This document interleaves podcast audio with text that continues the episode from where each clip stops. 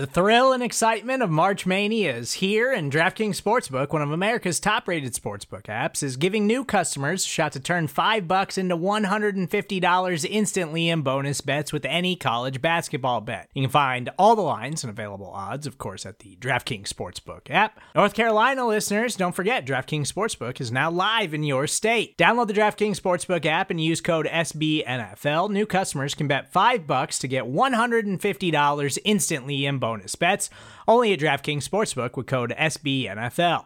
The crown is yours. Gambling problem? Call 1 800 Gambler or in West Virginia, visit www.1800Gambler.net. In New York, call 8778 HOPE NY or text HOPE NY. In Connecticut, help is available for problem gambling. Call 888 789 7777 or visit ccpg.org. Please play responsibly on behalf of Boot Hill Casino and Resort 21 Plus, age varies by jurisdiction, void in Ontario. Bonus bets expire 168 hours after issuance. See DKNG.com slash B ball for eligibility, deposit restrictions, terms, and responsible gaming resources.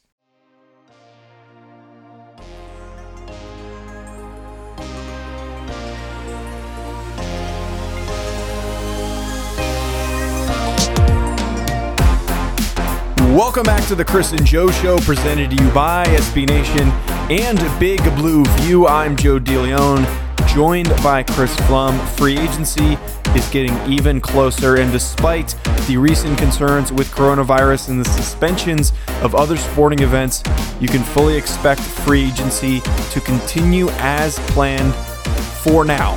We don't know by the time that this show is potentially released if that information might change, but there's been an indication from the NFL that none of that stuff should be impacted. We were talking before the show that there really should not be any issues considering teams can send contracts through emails, they can have those things signed and then sent back and scanned. All that stuff can be done remotely. It obviously hinders the ability to have visits with free agencies, uh, with uh, free agents rather and all of those things. We'll still have to monitor the situation and hopefully things do continue. And on the 16th, there is an actual free agency, and we can still keep discussing this and giving you the content that we intended to. So today's show, like we were planning on this Friday, like we always do, we're giving you the mailbag. This time it is free agency related. Most of the questions that we have for today's show are free agent questions as we pulled on Facebook and Instagram and also for our email. However, our first question that we have is more scheme based, so we figured we address that first and then hit on all of the remaining free agent questions that we have here on tap.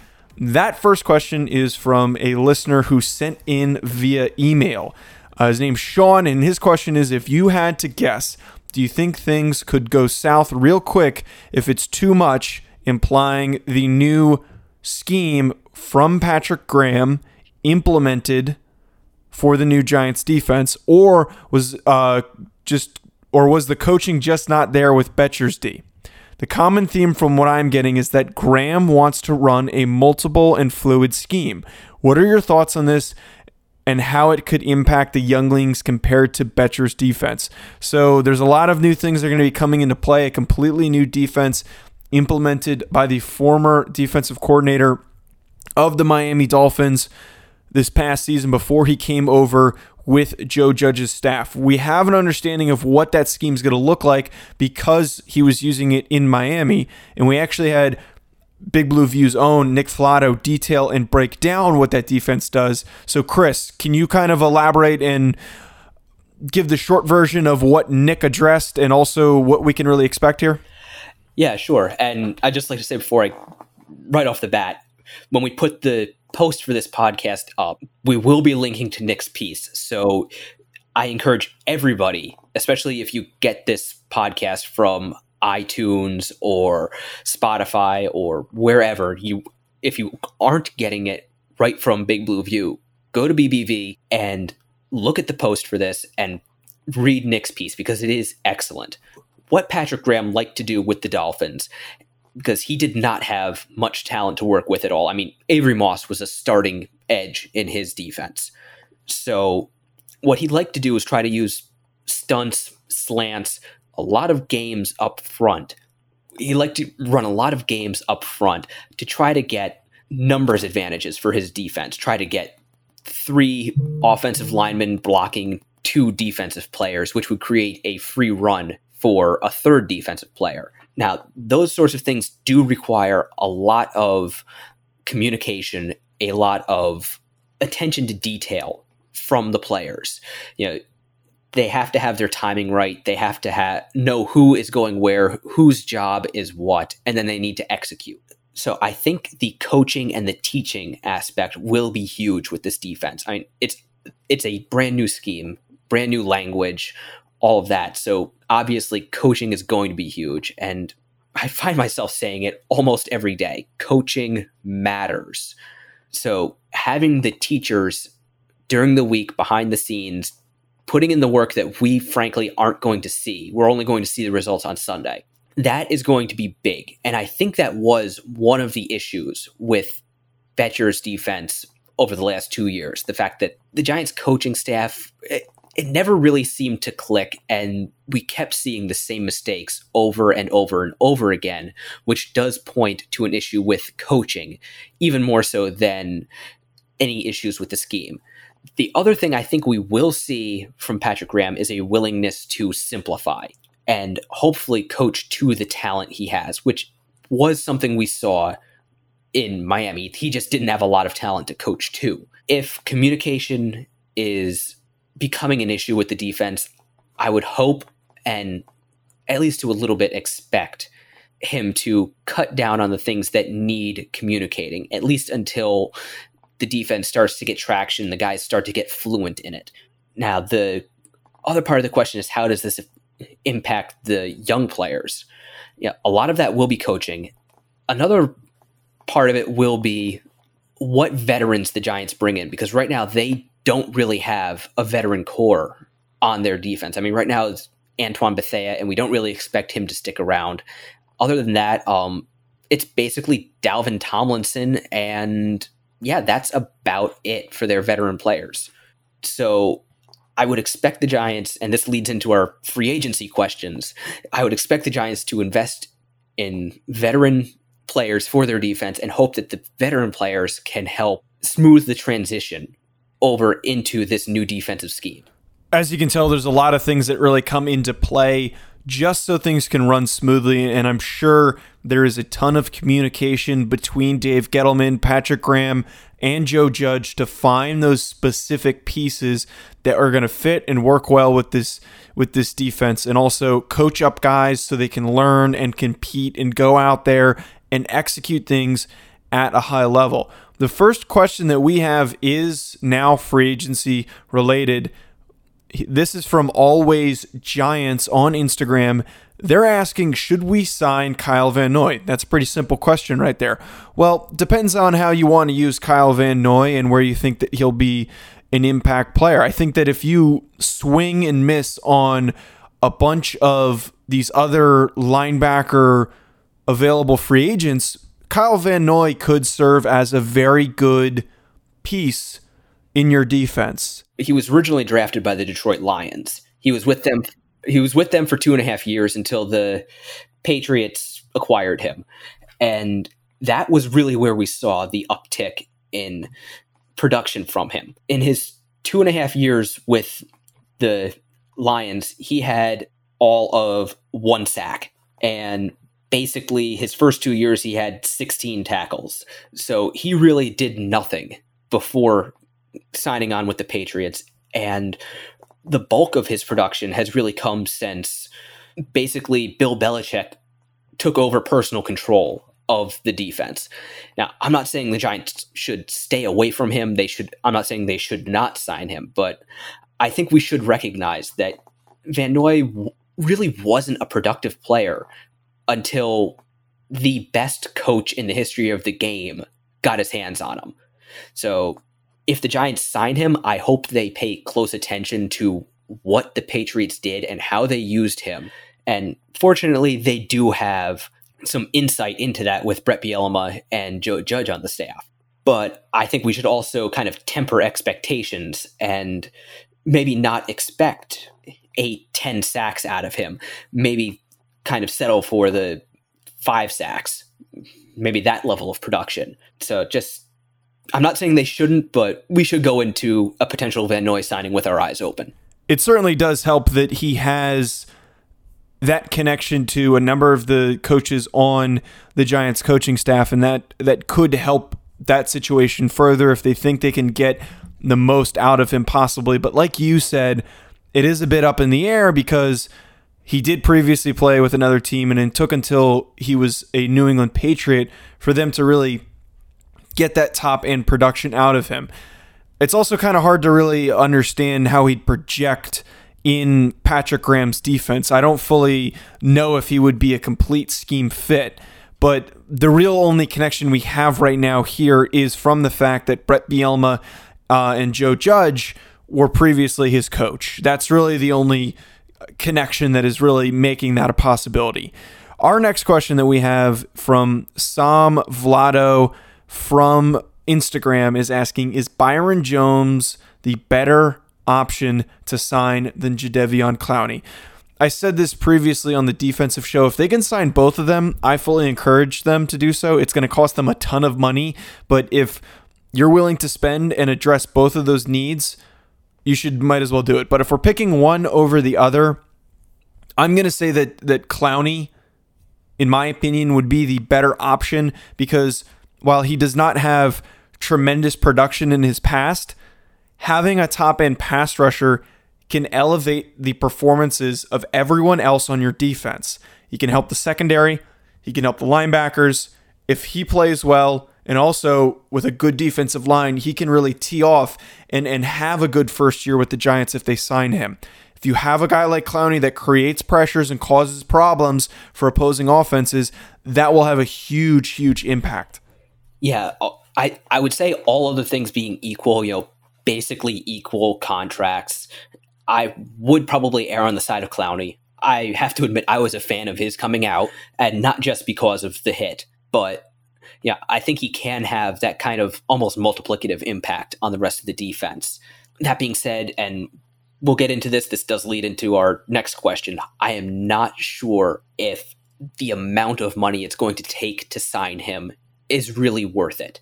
Like obviously, if you want an elite pass rusher, you have to invest in it. You either have to invest a high draft pick or a lot of money. And Clowney is probably the best pass rusher the Giants can get at this point. Know, they probably, unless things go very differently from how we think they might or think they will, the Giants are probably not going to be getting Chase Young. And then the other top ru- pass rushers will probably be off the board before the Giants get a chance to pick again at the top of the second round. So if they want to add an elite pass rusher, or at least an elite athlete at the edge position, it's probably going to have to be Clowney.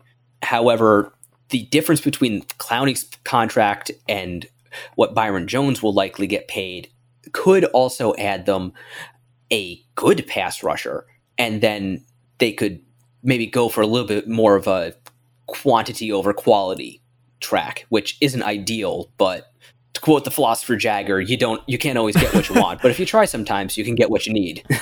that was heck of a pull there for for, for that quote.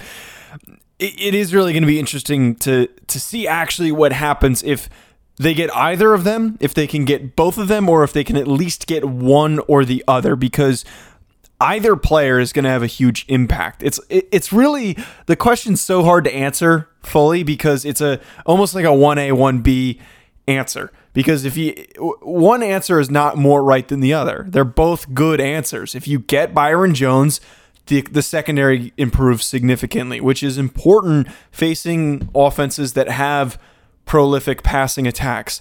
But if you get Jadeveon Clowney, that's also going to elevate everyone around him and the defensive line the linebackers, you name it. There's really no downside, but rather a speculation of which is going to be slightly more positive than the other. I was going to say, and honestly, I think your initial reaction was was most right. If possible, just sign both of them.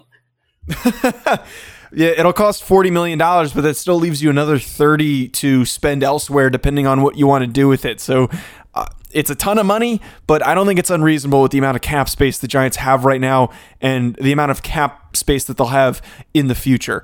We have three more questions left for you on today's show, but before we get to them, we're going to take a very short commercial break. Next up, out of the break, our question is coming from the Better Me 11 from Instagram. He is asking, "Do you think we should sign Clowney or use that money to add more players?" So, just for the sake of making this a, a broader question, why don't we approach it in is it better to sign one of these top five guys or is it better to sign multiple players to fill multiple needs? I'm going to say I would rather sign Clowney, Byron Jones, one of those players, rather than sign a bunch of smaller guys for smaller contracts. In most cases, actually, rather in this case, quality is much better than quantity. You could sign a number of players for $5 million deals that are towards the bottom of this available free agent list, but does that really improve your defense? Does it make a splash? Does it have that huge impact? Maybe you go and sign guys that are scheme specific that you know if you work with them, they will have impact years. Maybe maybe that's the better option. But as of right now, signing a big player that is going to have a huge impact and improve the performances of everybody around him, that is a necessity, especially considering how bad the Giants defense looked last year. They need to to bring in someone that is of above average to elite quality um, of a player and talent. Yeah, I definitely agree. I'm not exactly sure that's Clowney. I, as I just said, I am a fan of his. I think he can have a tremendous impact. I would take a long look at Dante Fowler, uh, another guy we brought up in our best available defensive free agents show. And he might be a little bit more affordable. And he might be able to, well, rather, he would improve the defense. He would give them a productive veteran. And also, his contract might allow the Giants to sign another good player, you know, maybe one of the linebackers that are available for a similar price as they could get for just Clowney. Next question we have from Daniel Osmar from Instagram. He is asking who is the most important free agent to sign? Well, we've been talking about basically the same two guys, and I completely agree with your point that you just had there, Chris, about maybe Clowney isn't the best option because he's going to be so expensive. But I think regardless, adding some type of top level pass rusher is important. I don't want to get too specific. I'm going to say that Clowney is at the top of my list, but a, a pass rusher has been a need for the Giants since they got rid of Jason Pierre Paul. They have not really had a splash home run type pass rusher that can make big plays. Marcus Golden had 10 sacks last year, but you didn't really feel that impact from him. He didn't have much production besides more specific games. There were games that he had, you know, two sacks here, two sacks there. There were some games where he wasn't really on the board that much. They need someone that is going to have a significant impact in the pass rush, and it's clear that in today's NFL, you need a top level pass rusher for your defense to work well. Yeah, definitely. And honestly, if you can arrange it, uh, two top level pass rushers you know, yeah. if only it was that simple. You know, get one, one for the left side, one for the right side. Eventually, you'll find the matchup that works. But I'm actually going to go to the other side of the ball, and I'm going to say Graham Glasgow, uh, center slash guard, recently cut by the Detroit Lions. I have seen a lot of people wondering what the Lions were thinking, why they made that move, and frankly, I have no idea. Glasgow has basically been their best and most consistent lineman. He's durable, he doesn't miss games, he's versatile, and he's a good blocker.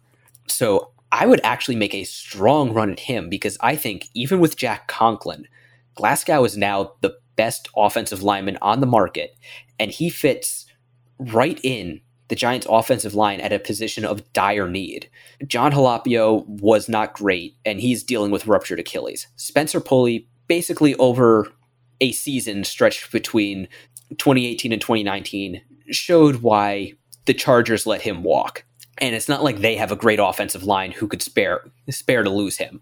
So I would really shore up the middle, get an actual experienced starting center who can identify pressures, who can call protections, who can be that kind of keystone piece in the middle of your offensive line that will make Will Hernandez's life easier, that will make Kevin Zeitler's life easier, and it would make Daniel Jones's life easier. Before Glasgow, uh, Glasgow was released, we didn't really have a a top quality guy that we were pushing for the Giants to sign. We were saying maybe Connor McGovern.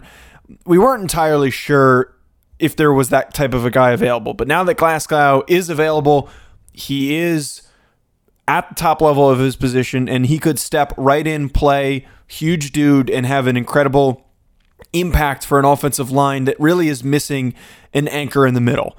Our last question from Parent I9 is asking Even though we already have Alex Tanney, should we seek another quarterback in free agency or in the draft?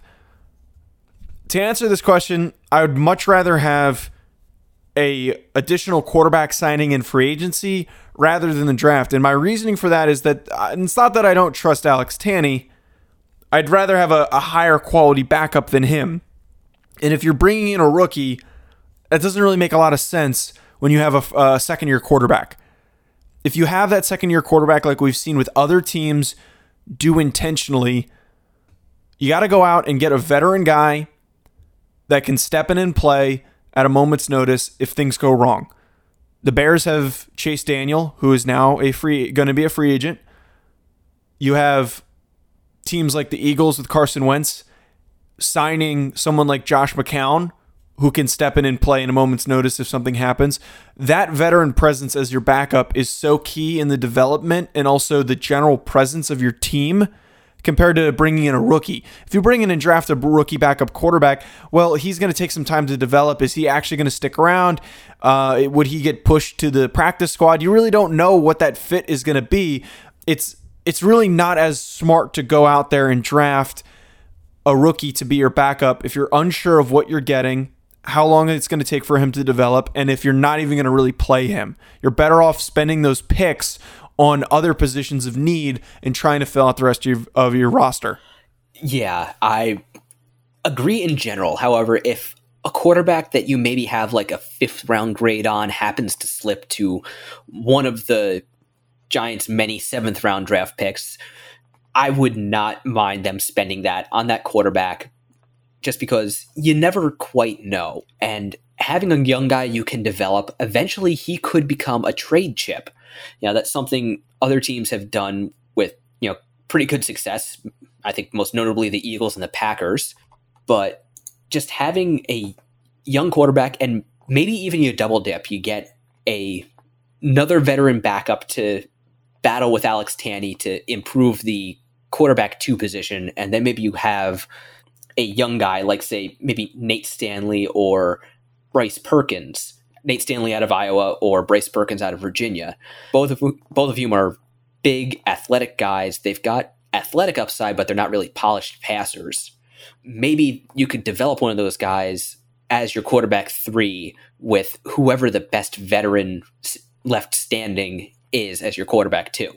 Yeah, I think that's with the number of late round picks the Giants have, I think that's something that's at least worth considering, depending on how the draft board falls. All right, that's all of the final questions that we have here regarding free agency on the mailbag episode. Hopefully, everything goes according to plan, and we have free agency to discuss next week. Be sure to rate and subscribe wherever you're listening to us, and also follow us on social media at Big Blue View. You can follow me at Joe DeLeone, and you can follow Chris at Raptor MKII. Stay tuned for next week where we will be putting out daily reactions to the moves that occur in free agency.